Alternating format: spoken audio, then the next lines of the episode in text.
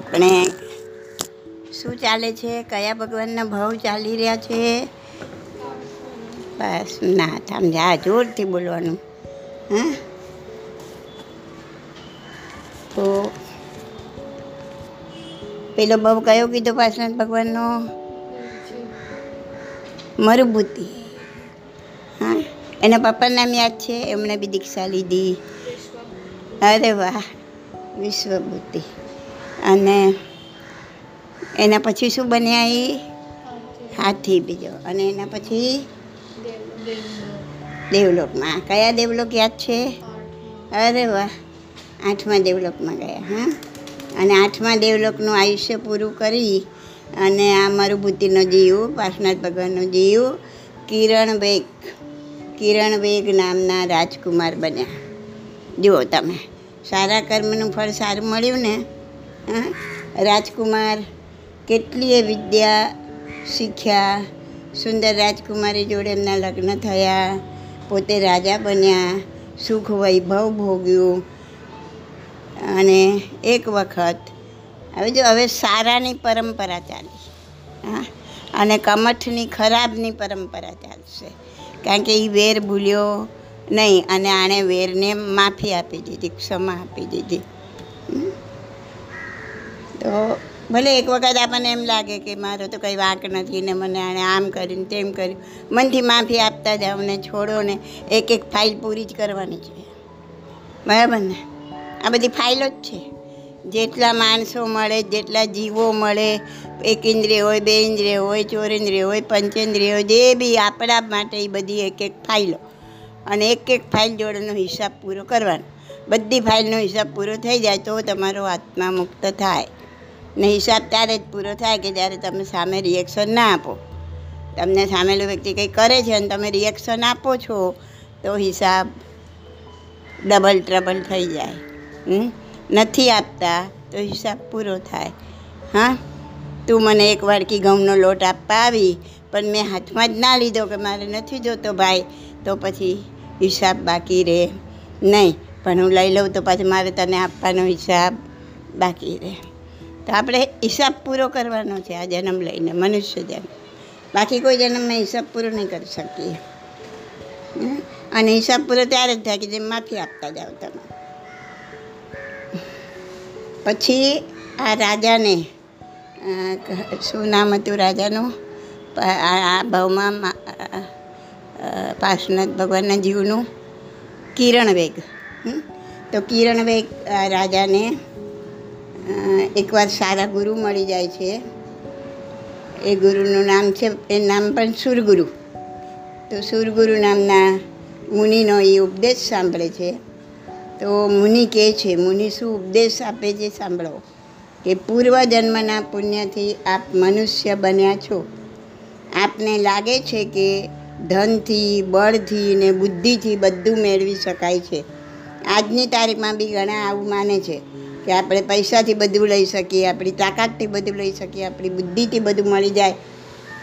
તો તું પણ એવું માને છે કે ધનથી બળથી ને બુદ્ધિથી બધું મેળવી શકાય છે. હા, ધર્મની શું જરૂર છે? પણ આ ધન, બળ, બુદ્ધિ એ બધું શેનાથી મળ્યું? હું એમ માને કે મને ધન, બળ, બુદ્ધિથી બધું મળી જાય, પણ એ શેનાથી મળ્યું તને? તો કે ધર્મથી જ મળ્યું કોઈ જન્મમાં તપ, જપ, દાન વગેરે, શુભ ભાવ, આ બધો ધર્મ કર્યો હશે તો તને આ મળ્યું છે. અને આ બધો ધર્મ કોણ કરી શકે? તો કે માનવ જ કરી શકે. મુનિનો ઉપદેશ સાંભળીને ઘણો બધો ઉપદેશ આપ્યો. આ તો એની બે ચાર લાઈનો છે. તો મુનિનો ઉપદેશ સાંભળીને કિરણવેગ રાજા દીક્ષા ગ્રહણ કરે છે. આપણે કેટલોય ઉપદેશ સાંભળો. બે કાન આપ્યા છે ભગવાને. હા આ કાને સાંભળીને આ ગાને બહાર ઉપર મગજ સુધી એ જતું નથી અને નીચે પેટ સુધી એ જતું નથી. બધું સીધું અહીંથી અહીં બહાર નીકળી જાય છે. કાંઈ નહીં, લોકો અહીં સુધી બી નથી જવા દેતા ને. આપણે તો એટલું જવા દઈએ ને. બરાબર ને?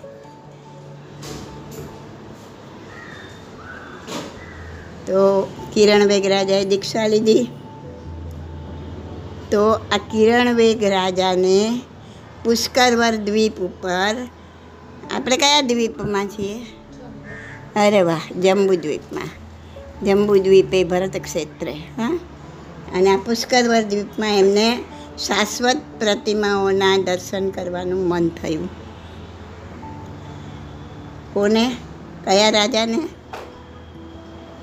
નાંબલી.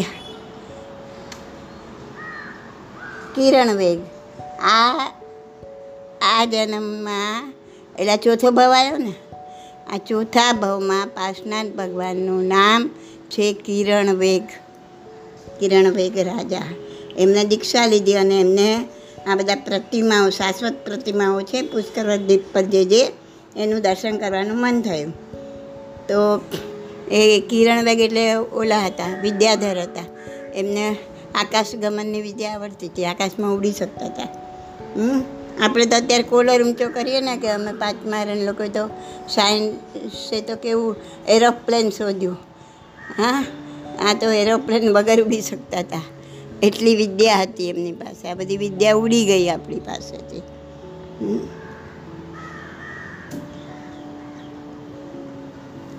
તો આ એમની પાસે આકાશમાં ઉડવાની જે વિદ્યા હતી ને, એ વિદ્યાના બળથી આકાશમાં ઉડીને પુષ્કર દ્વીપ આવ્યા.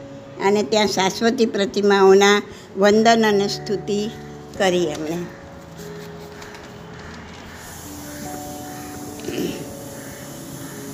તો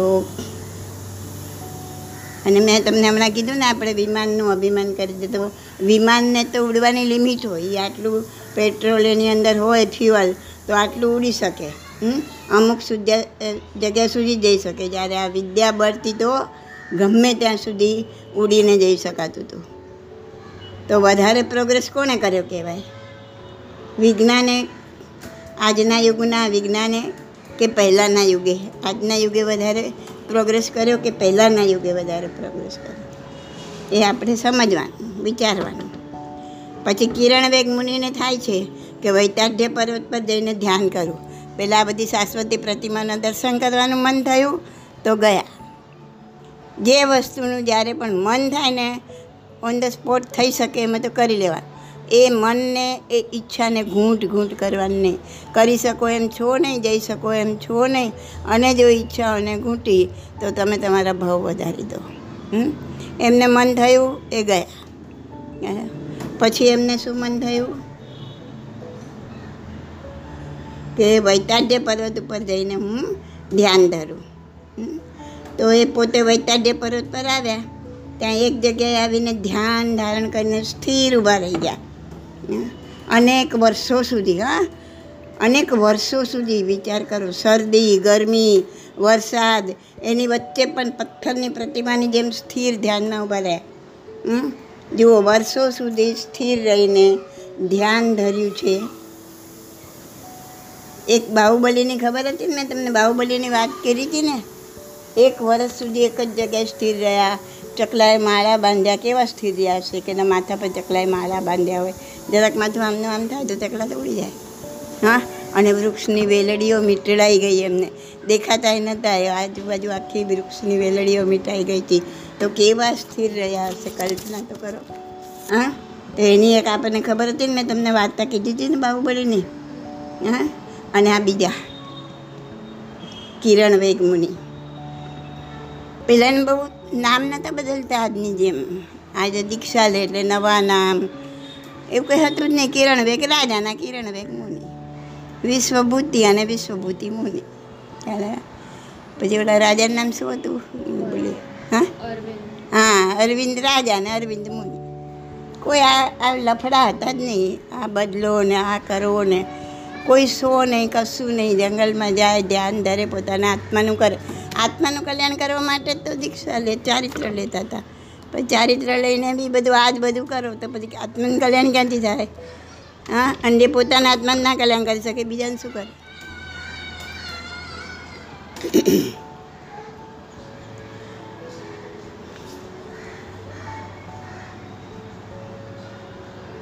તો હવે તમે જોયું ને કે ધ્યાન અને ક્ષમતા એ બેથી જ મોક્ષની સીડી ચડી શકાય છે. એ નક્કી થયું. તમે પાસનાથ ભગવાનનું કિરણ બેગ મુનિનું ઉદાહરણ લો.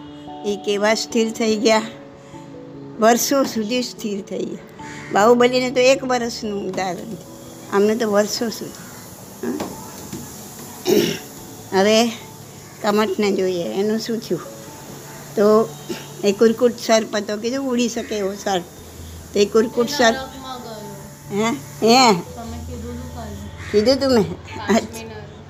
હા રાઈટ રાઈટ તો કુરકુટ સાપ મરીને નરકમાં ગયો હતો ને પાંચમી નરકમાં?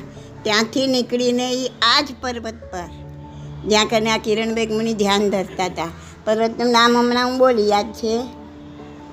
વૈતાઢ્ય પર્વત. તો આ જ પર્વત પર પાછો ભયંકર વિષધર સાપ બન્યો. સાપ કુરકુટ સાપ હતો.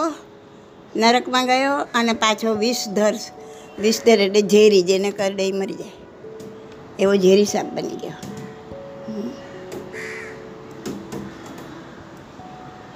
જોયું તમે આ ક્રોધનું ફળ અને ત્યાં જુઓ ક્ષમાનું ફળ, હમ?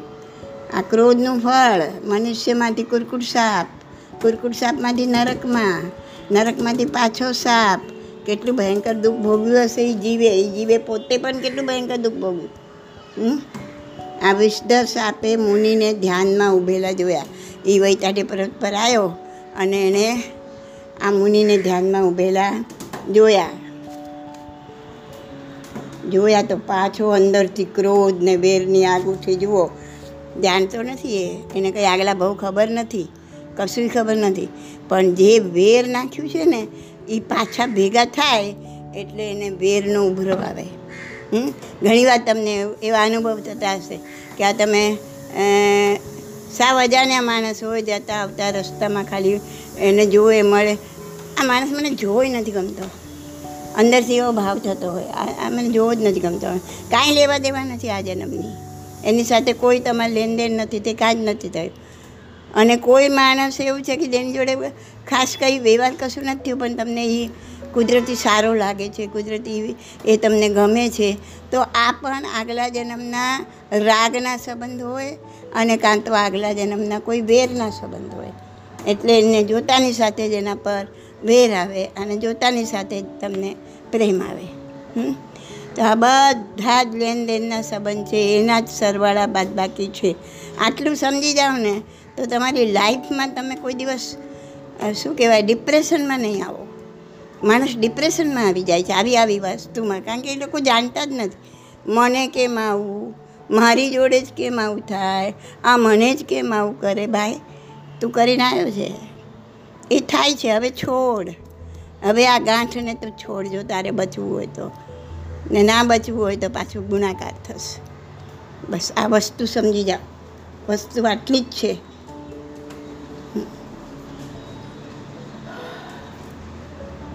તો ઓલા સાપે મુનિને ધ્યાનમાં ઊભેલા જોયા ને, એટલે પાછો અંદરથી ક્રોધ ને વેરની આગ ઉઠી.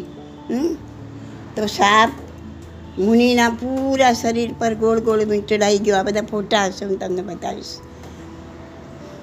એના શરીર પર નીચેથી ઉપર સુધી આમ રાઉન્ડ રાઉન્ડ રાઉન્ડ મીટડાઈ ગયો સાપ? ને આખા શરીરે ઝેરીલો સાપ હતો ને. આખા શરીરે ઝેરીલા ડંખ મારી મારીને મુનિને ચારણી જેવા બનાવી દીધા, વિચાર કરો. આટલું આટલું દુઃખ પડ્યું, આટલી તકલીફ પડી, તો પણ એ ધ્યાનમાંથી ડગ્યા નથી. એ ખસી નથી ગયા, એ ભાગી નથી ગયા, એ પકડીને સાપને ફેંકી દઈ શકતા હતા. અને આપણે તો એક દૂર કંઈક વાંદો જોઈએ ને તો અહીંયાથી કૂદકા મારીએ આપણે. હા? તો સાપ આખો એને વીંટળાઈને એને ચારણીની જેમ ડંખ મારી દીધા, આખા શરીરને ચારણી જેવું બનાવી દીધું. હમ? તો આટલી તીવ્ર ઝેરી વેદનામાં પણ મુનિ શાંત અને સ્થિર રહ્યા અને વિચારવા લાગ્યા, આ મારો શત્રુ નહીં, મિત્ર છે, વિચાર કરો.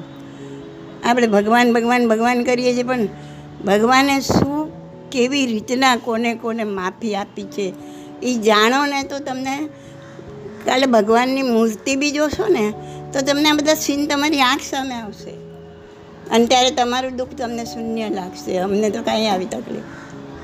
કારણ આપણે બોલીએ છીએ ભગવાનની સ્તુતિ આવડે તમને? કમઠે ધર્ણેન્દ્રિંચ નથી આવડે કમઠે ધર્ણેન્દ્રિંચ શોચિતમ કર્મ કુરોતિ નમોસ્તુલ્ય પ્રભુવૃત્તિ એક મિનિટ.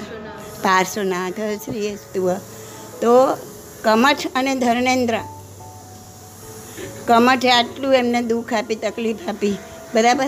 અને ધર્મેન્દ્ર એમને એમને તો ઓલા પાણીમાંથી પણ ઉગાડ્યા નાક સુધી પાણી આવી ગયું હતું. હવે આપણા આપણા જીવનો વિચાર કરો કે આપણી સામે એક કમઠ જેવો વ્યક્તિ છે ને આપ- આપણને દુઃખ આપનાર. અને આપણને સુખ આપનાર એક ધર્મેન્દ્ર જેવો વ્યક્તિ છે. તો ઓલા કમઠ પર આપણને શું આવશે? દ્વેષ. અને ધર્મેન્દ્ર પર શું આવશે? રાગ. જ્યારે આમાં આ- તમે સ્તુતિ બોલો છો ને, એમાં જ આવે છે. કમળે ધર્મેન્દ્ર ચો ચો એટલે અને. કમઠ અને ધરેન્દ્ર બંને પર પ્રભુ તુલ્ય મનોવૃત્તિ. પ્રભુની તુલ્ય મનોવૃત્તિ છે. મનોવૃત્તિ તુલ્ય એટલે ન્યુટ્રલ. એક સરખી. કોઈના પર રાગ બી નથી ને કોઈના પર દ્વેષ બી નથી.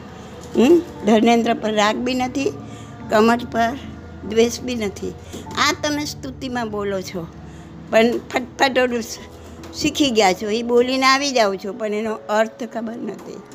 ભગવાને શું કર્યું એ ખબર નથી. ભગવાને એનું કેવું કેવું સહન કરીને પોતે, પોતાના કર્મોને ખપાવ્યા છે એ આપણને ખબર નથી. મને તો આ પાષાણ ભગવાનની મૂર્તિ જોઉં ને આ મને યાદ આવે કે આ કેવો સર્પ મીટલાય અને કેવા એમના શરીરને ચારણી જેવું કર્યું છતાં એ કેવા સ્થિર રહ્યા છે. તો હું ડગી જાઉં છું ત્યાં. આ વિચારથી ડગી જાઉં છું કે બાપરે આપણે તો કાંઈ નથી હોતું તો કેવા ડગી જઈએ છીએ? અને ભગવાન કેવા સ્થિર રહ્યા છે? મને આવી સ્થિરતામાં મારે સ્થિર થવું છે. મને આ વસ્તુ મેળવવી મને મોક્ષ જુએ છે તો મારે કર્મોને નિર્જરા કરવી છે. અને કર્મોને નિર્જરા કરવા માટે આ વસ્તુ જોઈશે, જરૂરી છે. આના વગર હું કર્મોને નિર્જરા નહીં કરી શકું. મેં કયા જન્મમાં કોની જોડે કેવા વેર બાંધ્યા હશે મને નથી ખબર. અને એ જ્યારે ઉદયમાં આવશે, જો તમે આ રીતના તમારા મનથી ના ભગવો તો એ નિકાચિત હશે તો ઉદયમાં આવશે. ને જો તમે તમારા મનથી એની નિર્જરા કરો, ધ્યાન કરીને, તો જે નિકાચિત એ બધા ખપી જશે. તો એમના આટલા વર્ષો સુધી આવી રીતના કિરણ વેગ મુનિએ જો ધ્યાન કર્યું હશે તો એમના ઓલા તો કેટલાય ખપી ગયા હશે. એટલે પણ આવા જે નિકાચિત હશે, આની જોડે નિકાચિત બંધાઈ ગયું. એટલે એટલે આ ઉદયમાં એમને આવ્યું ક્યાં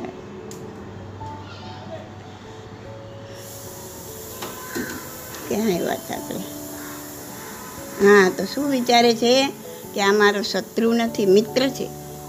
એના કારણે જ આજે મને વેદના સહન કરવાનો અવસર મળ્યો. એણે મને આવું કર્યું અને મને હું મારી સમજથી આ વેદના સહન કરું છું અને હું ક્ષમતા ભાવથી આ પીડા સહન કરીશ, તો જલ્દીથી મારા કર્મો નાશ પામશે. આવું પાર્શનાથ ભગવાન વિચારે છે. વિચારોમાં જ કેટલો ફરક છે. જો પાર્શનાથ ભગવાનના દર્શન કરવા જાઓ ને, ત્યારે આ કિરણ વેગ મુનિ, જેણે આખા શરીરે દંશ દીધા છે એને છતાં એને શત્રુ નહીં, એને મિત્ર માનીને ક્ષમા આપે છે. અને એમ વિચારે છે કે આ કર્મ ખપાવવાનો અમૂલ્ય અવસર આવ્યો છે. અને એનાથી એ આનંદ પામે છે. એમને દુઃખ નથી થતું, એમની આંખમાં આંસુ નથી. હા, તો આ સીન તમારી આંખ સામે લાવજો જ્યારે પાર્શનાથ ભગવાનના દર્શન કરવા જાઓ ત્યારે. બીજો કયો સીન લાવશો કે હાથી, દલદલમાં ફસેલો, કુરકુર સાપ, એના પર દંશ દઈ રહ્યો છે. પોતે ભૂખ્યા છે, તરસ્યા છે હાથી. હા, એને તમારી નજર સમક્ષ લાવજો. હા, અને છતાં એ મનથી એને ક્ષમા આપે છે. પોતાની જાતિ સ્મરણ જ્ઞાન થઈ ગયું, એને ખબર છે આ કમઠનો જીવ છે અને એની સાથેનો આ જે વેર છે. એ મારી પાસે બદલો લેવા આવ્યું છે અને એને પોતે માફી આપે છે. તો આ સીન તમારી આંખ સામે આવશે, આ બંને, આ હાથીનું ને કર, કોઈરણ મુનિનું. હા? તો ભગવાન પ્રત્યે તમને ભાવ આવશે. તમને થશે એટલે તો કે છે, એમના ગુણો જુઓ. મૂર્તિ જોઈને એમના ગુણને જોવાના છે. એમના ગુણને યાદ ના કરો તો મૂર્તિને દસ વાર પગે લાગો ને તમે હતા ત્યાં ત્યાં શૂન્ય.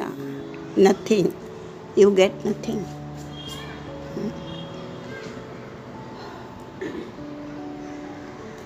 તો તમને એમ થશે કે ભગવાન, હે ભગવાન, તે જે સહન કર્યું છે ને, એનો તો એક અંશ પણ મને દુઃખ નથી.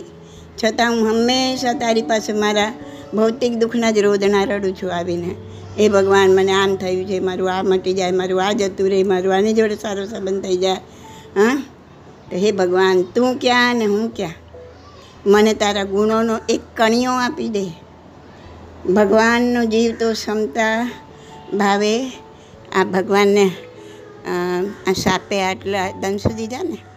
આવું કર્યું ને, એ પછી ભગવાનનો જીવ ક્ષમતા ભાવે આ દેહનો ત્યાગ કરી અને બારમા દેવલોકમાં ગયા. આઠમાનીથી બારમા દેવલોકમાં ગયા. ને કમઠનો જીવ, જે વિષધર સર્પ હતો અને કિરણ વેગ મુનિને આટલા દંશ દીધા હતા તો એ આ સાપ જંગલમાં એકવાર આગ લાગી હતી અને આગમાં બળીને મરી ગયો. અને છઠ્ઠી નરકમાં ગયો. પેલા કઈ નરકમાં હતો? પાંચ. હવે છ નરકમાં ગયો. એ વધારે દુઃખી. પેલી કહેતો બીજામાં બધા દુઃખ બીજા કહેતા ત્રીજામાં બધા દુઃખ એમ છઠ્ઠીમાં વધારે દુઃખ ને એનાથી હાઈએસ્ટ દુઃખ સાતમી નરકમાં. ને હાઈએસ્ટ સુખ સર્વાર્થ સિદ્ધ વિમાનમાં, ઉપરના.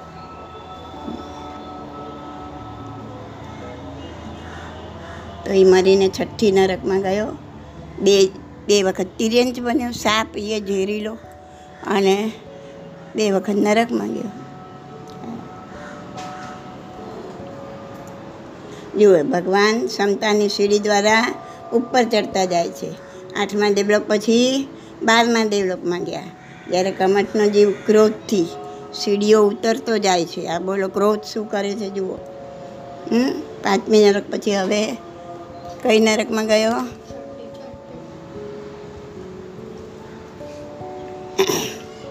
હવે મરુભૂતિનો જીવ. બારમાં દેવલોક, બરાબર? એમાંથી નીકળી બારમા દેવ દેવલોકમાંથી મહાવિદેવ ક્ષેત્રમાં. હવે મહાદેવ ક્ષેત્રમાં જન્મ લે છે. શુભંકરા નગરીમાં વજ્રનાભ નામે રાજકુમાર બને છે. બોલો, મનુષ્યના બહુ બી રાજાના દીકરા તરીકે જ મળે એટલે કોઈ સુખ સંપત્તિની કોઈ ખોટ હોય નહીં. એનું નામ વજ્રનાભ વજ્ર એટલે કેવું ખબર છે? વજ્ર એટલે એવું કઠિન, એવું મજબૂત કે એને કોઈ વિંધી શકે નહીં. તો એ વજ્ર જેવો મજબૂત બાંધાનો છે આ. એનું નામ પણ વજ્રનાભ અને છે કેવો? વજ્ર જેવો મજબૂત બાંધો છે એનો? અને ચોસઠ કલામાં નિપુણ એટલે હોશિયાર. હા? બધી કલાઓ શીખે છે. આર્ટ, કલા એટલે આર્ટ. મોટો થાય, લગ્ન થાય, સુખ વૈભવ ભોગવે છે. એક પુત્ર થાય છે. પુત્ર મોટો થાય ત્યારે એને રાજગાદી સોંપી અને ક્ષેમમકર નામે તીર્થંકર પાસે દીક્ષા ગ્રહણ કરે છે. શું નામ હતું આમનું? હા, વજ્રનાભ. તો વજ્રનાભ રાજા, એના પુત્રને પુત્ર મોટો થયો. પુત્રને રાજગાદી સોંપી દીધી. એટલે જીવે ત્યાં સુધી સુખમાં આળોટ્યા નહોતા કરતા. મોસ્ટ ઓફ જીવનશૈલી જેવી હતી કે પચીસ વર્ષ સુધી તો નાના હોય ને ત્યારે ગુરુકુળમાં ભણવા જતા રહેતા. અને ગુરુકુળ કરતાં પહેલાં તો હવે જંગલમાં ઋષિમુનિઓ રહેતા. અને આવા ઋષિમુનિઓ આ લોકોને ભણાવતા કેમ? આ શ્રી કૃષ્ણ અને સુદામાનું ઉદાહરણ આવે છે ને, એ પણ ઋષિમુનિ પાસે ભણેલા. તો એ લોકો એમને એમને ત્યાં રહેવાનું, બધું શીખવાનું, બધી વિદ્યાઓ શીખવાની અને ધર્મનું, ધ્યાનનું બધું જ ત્યાં શીખે અને એવા સરસ ટ્રેન થઈ જાય અને પછી એ લોકો પચીસ વર્ષ પછી એ લોકો એમના લગ્ન થાય, ઘર સંસાર સંભાળે, હા. પણ આખી જિંદગી નહીં. કારણ કે એ લોકો આટલું બધું સરસ બધું શીખીને આટલા ટ્રેન થઈને આવ્યા હોય ને, એટલે એ લોકો આ સંસારમાં રમે નહીં. રમે નહીં મીન્સ એમાં લોટપોટ ના થઈ જાય. એની અંદર ઇન્વોલ્વ ના થઈ જાય. મનથી તો અલગ જ રહે. અને પચાસ વર્ષ થયા, આ એક બાંધેલું હતું બોલી પચાસના પંચાવન બી થાય ને પચાસના પિસ્તાલીસ બી થાય. એટલે એ એમના છોકરાઓને બધું સોંપી જે બી હોય, શેઠિયાઓ હોય તો એનો જે કારભાર હોય, વેપાર હોય તો એ કારભાર હોય, રાજા હોય તો રાજાનો, એને સોંપી અને પોતે જંગલમાં જતા રહેતા. શું કામ જંગલમાં જતા રહેતા? દીક્ષા નતા લઈ લેતા તરત. જંગલમાં એને વાન પ્રસ્થાશ્રમ કહેવાય. પહેલો બ્રહ્મચર્યાશ્રમ, પચીસ વર્ષ. પછી ગૃહસ્થાશ્રમ. સંસાર પણ અને પછી આવે વાનપ્રસ્થાશ્રમ એ જંગલમાં પ્રસ્થાન કરે, જંગલમાં એકલા રહે, જંગલમાં ધ્યાન ધરતા શીખે, ધ્યાન ધરે. પોતે ઘર, બાર ફેમિલી વગર રહી શકે છે કે નહીં? પછી જંગલમાં તો વિકરાળ પશુઓ હોય. એની એક ત્રાડ સાંભળો તો ધ્રુજી જાઓ તમે. તો એની વચ્ચે પોતે રહી શકે છે કે નહીં? અને પછી આટલી બધી વનસ્પતિઓ ત્યાં ઉગેલી હોય, એટલા જીવડા, જંતુઓ હોય જ ને? એટલા મચ્છર ડાન્સ કરડતા હોય તો એ બધું પરિસહ, એ બધું તકલીફ પોતે સહન કરી શકે છે કે નહીં ક્ષમતા ભાવે. આ બધી ટ્રેનિંગ કરતા હતા પોતે, પોતાની જાતે એકલા રહીને. હા? અને જ્યારે એમને થતું કે હું હવે ધ્યાનમાં બરાબર સ્થિર થયો છું, આ બધું હું બરાબર એકલો રહી શકું છું, હવે મને મારા ફેમિલી વગર ચાલે છે એમ બધી રીતના પોતે પચીસ વર્ષ સુધી ટ્રેનિંગ કરતા હતા. અને બધી રીતના બરાબર થયા પછી સંન્યાસાસ્ત્ર પછી દીક્ષા લેતા અને પોતાના આત્માનું કલ્યાણ સાધતા હતા. આ જીવનશૈલી હતી. અને હવેની જીવનશૈલી આખી એનાથી વિપરીત થઈ ગઈ છે. પણ થોડું ઘણું બી જાણીને થોડું ઘણું પણ જો આમાંથી બે પાંચ ટકા બી આપણું આચરણ થાય તો આપણો પાંચમા હરણ ભાવ સુધરી જાય.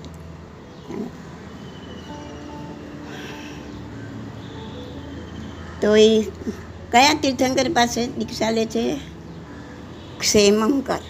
હમ, ક્ષેમમ ક્ષમા હોય ને એવો ક્ષ. ક્ષેમંકર તીર્થંકર હતા પોતે. એની પાસે દીક્ષા લે છે. અને હવે વજ્રનાભ રાજા હતો હવે થઈ ગયો વજ્રનાભ મુનિ. ખ્યાલ આવ્યો? નો ચેન્જીસ ઓફ નેમ હા. હવે એ મુનિને બીજા એક ત્યાં મહાવિદ્યા ક્ષેત્રમાં તો ઘણી બધી બીજાય છે ને ક્ષેત્ર, અલગ અલગ એરિયા? તો એક સુકચ્છ નામનું વિજય એટલે એ એરિયામાં બીજા તીર્થંકર ભગવાન ત્યાં તો હંમેશ માટે મિનિમમ વીસ તીર્થંકર તો વિહરમાન હોય, અલગ અલગ વિજયમાં હોય. તો એમને ત્યાં તીર્થંકર ભગવાનનું દર્શન કરવા જવાનું મન થયું. અને એ પોતાની પાસે વિદ્યા હતી. આકાશ માર્ગે ઉડીને મુનિ ત્યાં પહોંચ્યા. ત્યાં ભગવાન દેશના આપતા હતા અને ભગવાન એમ કહેતા હતા કે કાવસક ધ્યાનથી સર્વ દુઃખોમાંથી મુક્તિ મળે છે. તીર્થંકર દેશના આપતા હતા. તીર્થંકર પોતે કેવળ જ્ઞાન પામે પછી દેશના આપે. બધે જ નિયમ હોય જે અહીંયા હતો હા. તો એ કહેતા હતા કે કાવસક ધ્યાનથી સર્વ દુઃખમાંથી મુક્તિ મળે છે. હા. એ મુનિએ આ સાંભળ્યું અને મુનિ ગુફા પાસે જઈને કૌશક કૌશક જાને ઊભા રહ્યા. હવે આ બાજુ જુઓ. કમઠ. હા? કઈ નરકમાં હતો? છઠ્ઠી નરકમાં. હવે છઠ્ઠી નરકમાંથી નીકળી આ જ જંગલમાં. ક્યાંથી ક્યાં પહોંચ્યા હતા ભગવાન? એ જ જંગલમાં એ પહોંચી ગયા. ખ્યાલ? દીક્ષા તો ક્ષેમમ કરતી શંકર પાસે લીધી હતી અને પોતે, પોતાને મન થયું બીજા તીર્થંકરને મળવાનું. તો તે પોતે એ ત્યાં પહોંચી ગયા. અને ત્યાં સાંભળ્યું કે કૌશક ધ્યાનથી મુક્તિ મળે છે એટલે ત્યાં જ એક ગુફા આગળ પોતે કૌશક કરવા ઊભા રહી ગયા. અને એ જ જગ્યાએ ઓલા કમઠનો જીવ છઠ્ઠી છઠ્ઠી નરકમાંથી નીકળ્યો. અને આ જ જંગલમાં ભીલ બન્યો. ભીલ ભીલ ખબર છે કોને કહેવાય? આદિવાસી ખબર છે? હા? આદિવાસી હન્ટર હોય ને હન્ટર. હન્ટિંગ કરવાવાળો આદિવાસી. એને ભીલ કહેવાય. હન્ટિંગ કરવાવાળો આદિવાસી. એ બન્યો હવે. હવે માણસના ભાવમાં આવ્યો પણ હન્ટર બન્યો.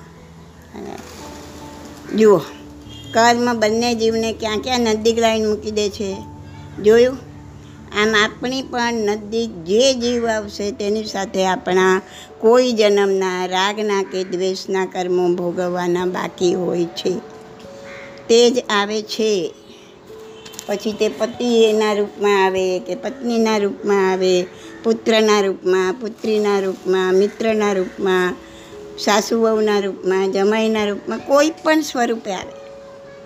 પણ જેની જોડે આ રાગના અને દ્વેષના સંબંધો બાકી હોય, એ જ નજીક આવે, એ જીવ? અને હવે એક જીવ નજીક આવ્યો, એની જોડે રાગના બી સંબંધ છે અને દ્વેષના બી સંબંધ છે. દેવ સંબંધ છે. બરાબર? તો એ બેવ ભોગવવાના છે? તો જ્યારે દ્વેષના કર્મ ઉદયમાં આવે ને, ત્યારે એ જ જીવો આપણને ખૂબ દુઃખ આપે. અને તે વખતે આ જીવો પર ક્રોધ કર્યા વગર આપણે જો એ જીવોનો આભાર માનીએ કે તે મને કર્મ ખપાવવાનો અવસર આપ્યો અને ક્ષમા ભાવના ક્ષમતાને ધ્યાનમાં લીન થઈએ, તો આ મોક્ષ માર્ગની સીડી ચડી શકીએ.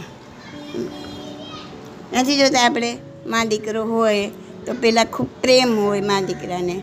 અને અમુક વર્ષ જાય અને પછી એ જ છોકરો એના પર દ્વેષ કરવા માંડે. તો આ પહેલાં રાગના સંબંધ પૂરા થયા ને હવે દ્વેષના સંબંધ ચાલુ થયા.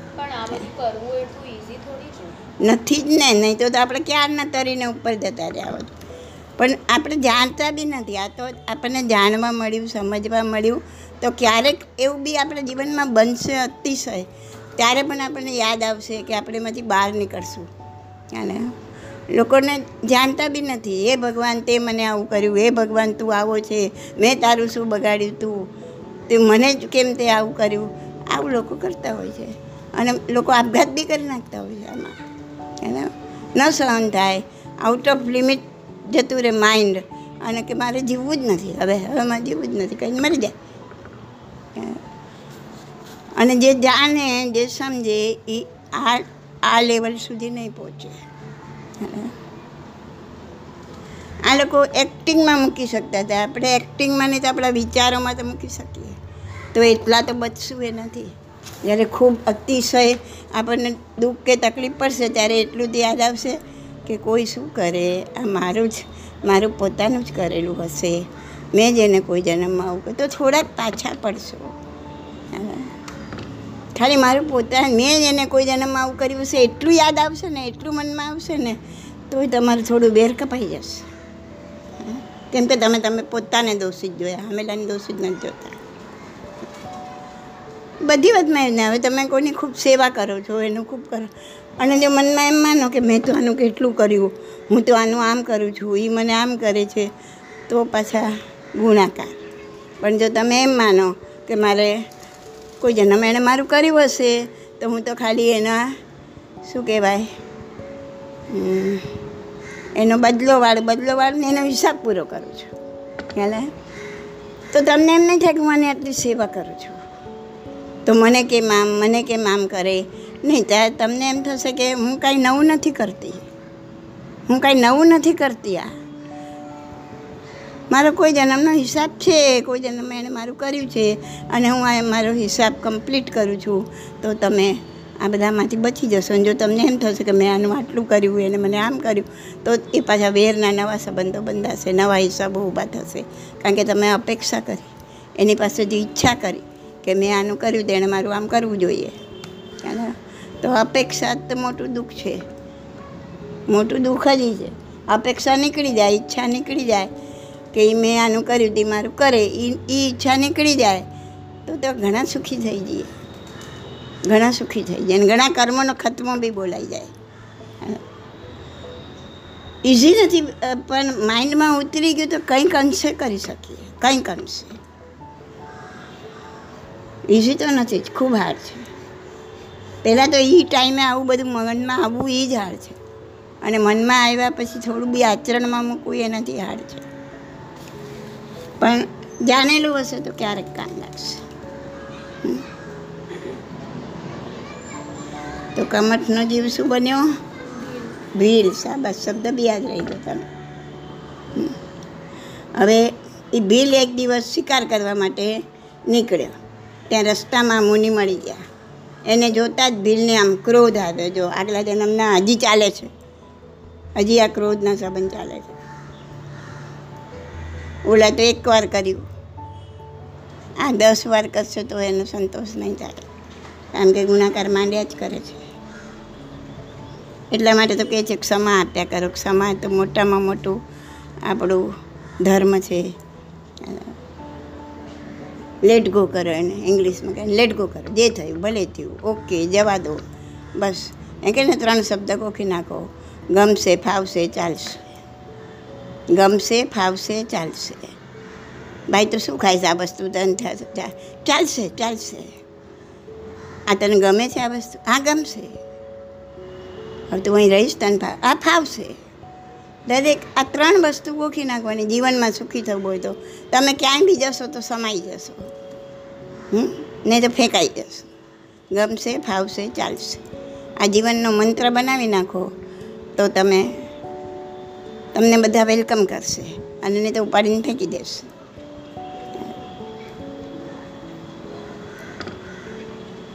તો રસ્તા મુનિ મળી ગયા ને, એને જોતાં જ બિલને ક્રોધ આવ્યો. અને આગલા જન્મના સંસ્કાર ઉદયમાં આવ્યા અને જોતાં જ એવા વેરના ક્રોધ ભાવ ઉત્પન્ન થયા એને. હા? તો આ ભીલ બોલ્યો. શું બોલ્યો? અરે, મુંડીઓ સામે આવી ગયો. અપસુકન થયા. આજે શિકાર નહીં મળે. મુંડીઓ.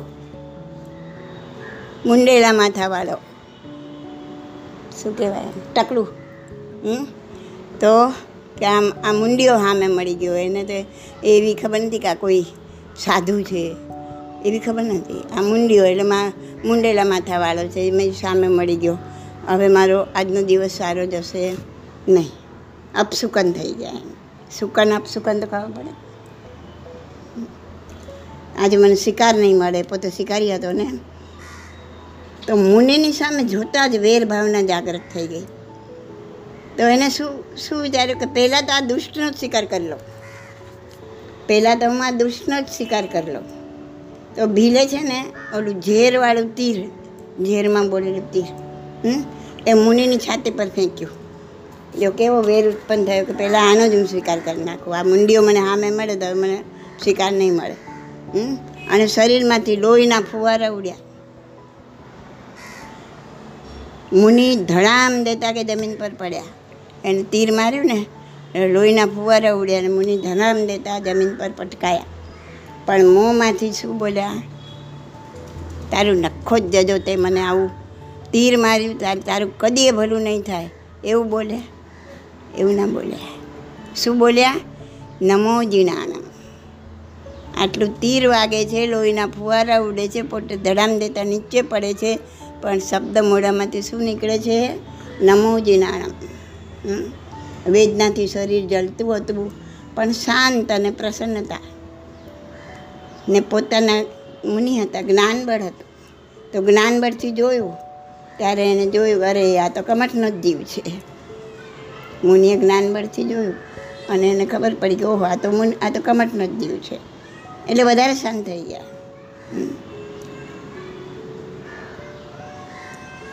એટલે ખૂબ જ ક્ષમા ધારણ કરી. અને મનમાં પોતાનો જ દોષ વિચારે છે. મેં એનો અપકાર કર્યો હતો. માટે મને કષ્ટ આપે છે. ચલો, સારું થયું. જૂના કર્મોની નિર્જરા થઈ રહી છે. મુનિ તો મમતાથી મુક્ત હતા. એમને તો કોઈ મમતા બી, રાગ બી નહોતો, દ્વેષ બી નહોતો. તો પોતે મમતાથી મુક્ત થઈ આત્મભાવમાં સ્થિર થઈ ગયા. આત્માની સાક્ષીએ દરેક જીવને ખમાવીને અણસણ ગ્રહણ કર્યું. અણસણ ખબર છે? ગૌતમ સામે લીધું હતું ને? ચોવ્યા જિંદગીભરના, જીવીએ ત્યાં સુધી. તો પોતે અણસણ ગ્રહણ કર્યું. અત્યંત સમાધિપૂર્વક દેહ ત્યાગ કરી. મધ્ય ગ્રૈવૈક દેવ વિમાનમાં દેવ બન્યા. ગ્રૈવૈક આ ડોકના ભાગમાં મેં કીધું હતું ને, ગ્રીવા. સ્ટેપ ઉપર ચડતા જાય છે, નીચે નથી ઉતરતા. કમરનો જે હમણાં ક્યાં છે? ભીલ છે ભીલ અત્યારે ભટકતો હશે ક્યાંય. એના તો બહુ બહુ વર્ષો બહુ પછી એનું ઉદ્ધાર થશે. ત્યાં સુધી એના આવા આવા બધા ભાવ થયા કરશે.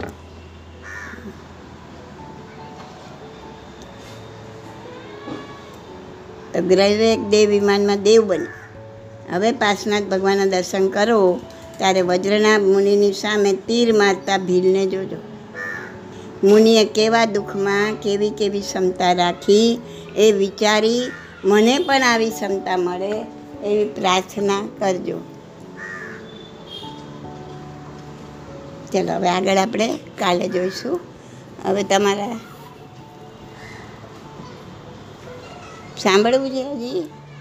ઓકે, તમને ગમે જે રસ પડે છે તો સંભળાવું. મને એમ કે તમે કંટાળી ગયા હશો એટલે. હમ.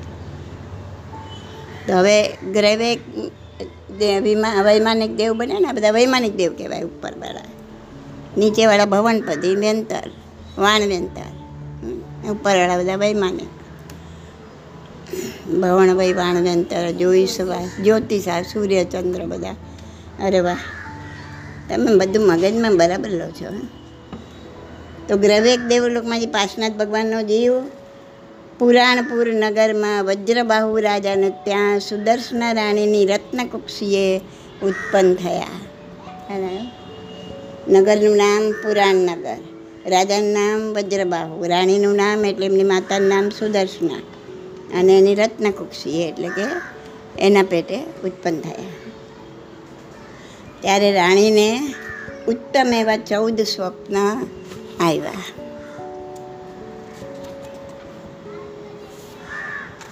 હજી આ છેલ્લો બહુ નથી પાછળ ભગવાનનો આ મનુષ્યનો ભાવ આવ્યો હવે.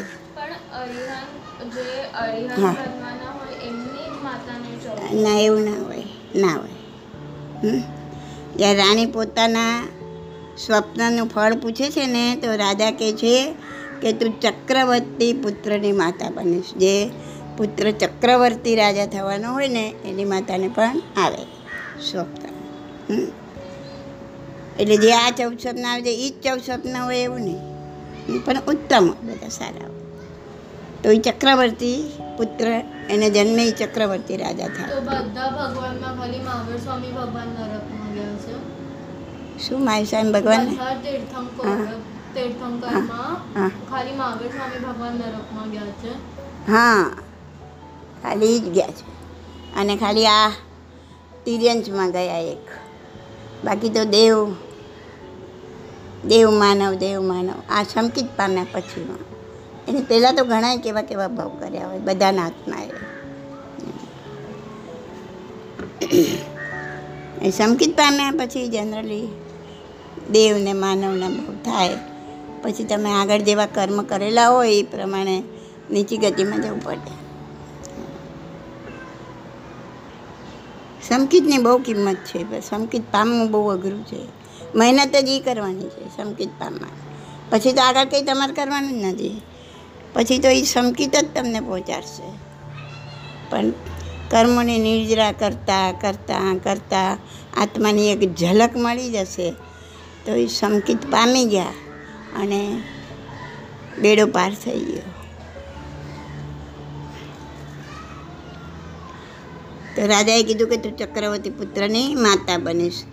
પછી આમનો પુત્ર રત્નનો જન્મ થાય છે અને એનું નામ રાખ્યું સુવર્ણ બાહુ અને સમય જતાં તે રાજા બને છે પોતે. રાજ્યાભિષેક થાય છે.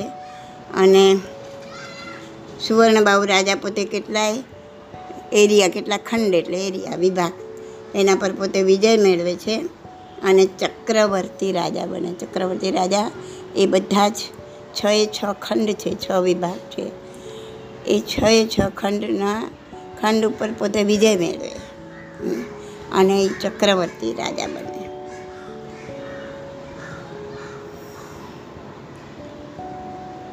હવે આ સુવર્ણબાહુ રાજા પોતે, હા. એ એક વખત એક એવો સફેદ સુંદર ઘોડો હતો જેને ગતિ કેવી હતી, કેવો ભાગતો હતો એ પવનની જેમ. પવન જેટલો ફાસ્ટ ભાગે ને એવો ફાસ્ટ ભાગવાવાળો એના પર પોતે સવારી કરી, એના પર શું કહેવાય સવારી કરી એને? રાઇડિંગ હા? સમજણ પડે ને એ ઘોડો ઘોડો એ વક્ર શિક્ષિત હતો એટલે ઊંધું ઊંધું. જેમ બધા ઘોડાને તમે આ ખેંચો તો એનો દોરી તો એ ઊભા રહે એવું કંઈક હોય. અને ઢીલું મૂકો તો ભાગે. આનું ઊંધું હતું. ઊંધું શીખેલો હતો. એટલે કે રાજા જેમ જેમ લગામ ખેંચતો જાય ને એમ ઘોડો વધારે ને વધારે તેજ ભાગતો જાય. જાણે હવામાં ઉડવા લાગ્યો એમ. તો ભાગતો ભાગતો કારણ કે રાજાને એ ખબર નથી રાજા એના પર સવારી કરી અને રાજા એને ઊભું રાખવા માટે જેમ જેમ ખેંચે એમ ઓલો ઓર ભાગે.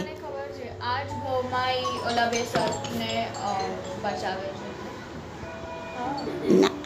ખબર નથી, હું આગળ જેમ આવે એમ તને કહું છું. આ બહુ મને. તો ભાગતો ભાગતો ઘર જંગલમાં ચાલ્યો ગયો. ને કંટાળીને રાજાએ કંટાળી આપો ને રાજાએ લગામ ઢીલી મૂકી ઘોડો ઊભો રહી ગયો. ઊંધો હતો, વક્ર શીખેલો હતો. તો એ જંગલમાં સુંદર સરોવર હતું, જ્યાં ઊભો રહી ગયો ત્યાં ઘોડો અને ત્યાં સામે એક સુંદર તપોવન દેખાયું. તાપસ રહેતા હોય ને. ઋષિમુનિઓ તો ત્યાં તપોવન દેખાયું. અને ત્યાં ગાલવ નામના ઋષિ આશ્રમમાં રહેતા હતા. ત્યાં ગાલવ ઋષિની બેન એનું નામ રત્નાવલી અને વિદ્યાધર રાજાની પુત્રી પદ્મા એની જોડે પાર્શનાથ ભગવાનના જીવ સુવર્ણબાહુ રાજાની મુલાકાત થાય છે. આજે હતી એ કોની પુત્રી હતી? વિદ્યાધર રાજાની પુત્રી. હવે રાજા સુવર્ણબાહુને પદ્માના બંનેના વિવાહ થાય છે, લગ્ન થાય છે. ગાલવ ઋષિના અને માતાના આશીર્વાદ લઈ બંને પોતપોતાના રાજ્યમાં, બંને પોતાના રાજ્યમાં આવે છે. હવે એક દિવસ શું થાય છે કે એક દિવસ આયુધ શાળામાં ચક્રરત્ન ઉત્પન્ન થાય. ચક્રવર્તી રાજા હતા ને, એના એના આયુધ શાળા આયુધ શાળાને સમજાયું હતું ને? જ્યાં એના બધા શસ્ત્રો હોય, સરંજામ, લડાઈના સાધનો. એમાં એક ચક્ર ઉત્પન્ન થાય, ચક્રરત્ન પ્રગટ થાય છે? એ બી હું તમને ચિત્રમાં બતાવીશ. મેં તે દી ત્યાં ટીવી પર બધા બતાવ્યા હતા તમને. હવે આ નિયમ એવો છે, ચક્રવર્તી રાજાને ત્યાં નિયમથી આ ચક્ર પ્રગટ થાય જ. જે ચક્રવર્તી થયો ને એને ત્યાં ચક્ર પ્રગટ થાય જ. અને આ ચક્ર પ્રગટ થાય પછી રાજા છ ખંડ જીતવા માટે નીકળે? ત્યારે ચક્ર એની જાતે આગળ આગળ ચાલે. ચક્રવર્તી રાજા હોય એની આયુષશાળામાં ચક્ર એની જાતે ઉત્પન્ન થાય. અને જાતે ઉત્પન્ન થાય પછી એ છ ખંડ જીતવા માટે નીકળે ને, ત્યારે ચક્ર આગળ ચાલે, રાજાની આગળ, એની જાતે. ને રાજાનું સૈન્ય એની પાછળ પાછળ ચાલે. જે જે રાજાઓ ચક્રવર્તી રાજાનું સ્વામિત્વ ન સ્વીકારે એટલે બીજા જે રાજાઓ હોય, આ ચક્ર પહેલાં પહોંચી જાય. અને બીજા રાજાઓ જે જે ખંડ ઉપર જે રાજાઓ હોય એ જો આ ચક્રવર્તી રાજાનું લીડર પણ ના સ્વીકારે, હા? તો તેની સાથે રાજા યુદ્ધ કરે. અને નિશ્ચયથી ચક્રવર્તી રાજાનો જ વિજય થાય. આ ચક્રવર્તી કહેવાય. પણ આ સુવર્ણબાહુ રાજાના પુણ્ય એટલા જોરદાર હતા કે બધા જ રાજાઓ એનું એનું લીડર પણ સ્વીકારી લે છે. અને ક્યાંય એમને યુદ્ધ કે કોઈ માણસોને મારવાનો નરનો સંહાર કરવાનો એમને થતો નથી. આમ ચક્રવર્તી પદ સ્થાપિત કરીને પોતાની રાજધાનીમાં આવીને ચક્રવર્તી પદ પર રાજ્યાભિષેક કરે છે અને પ્રજાનું સુંદર રીતે પોતે પાલન કરે છે. બસ હવે આગળ, કાલે જોઈશું. ઓકે, કાંઈ પૂછવું છે? ગમે છે? કાશનાથ ભગવાનના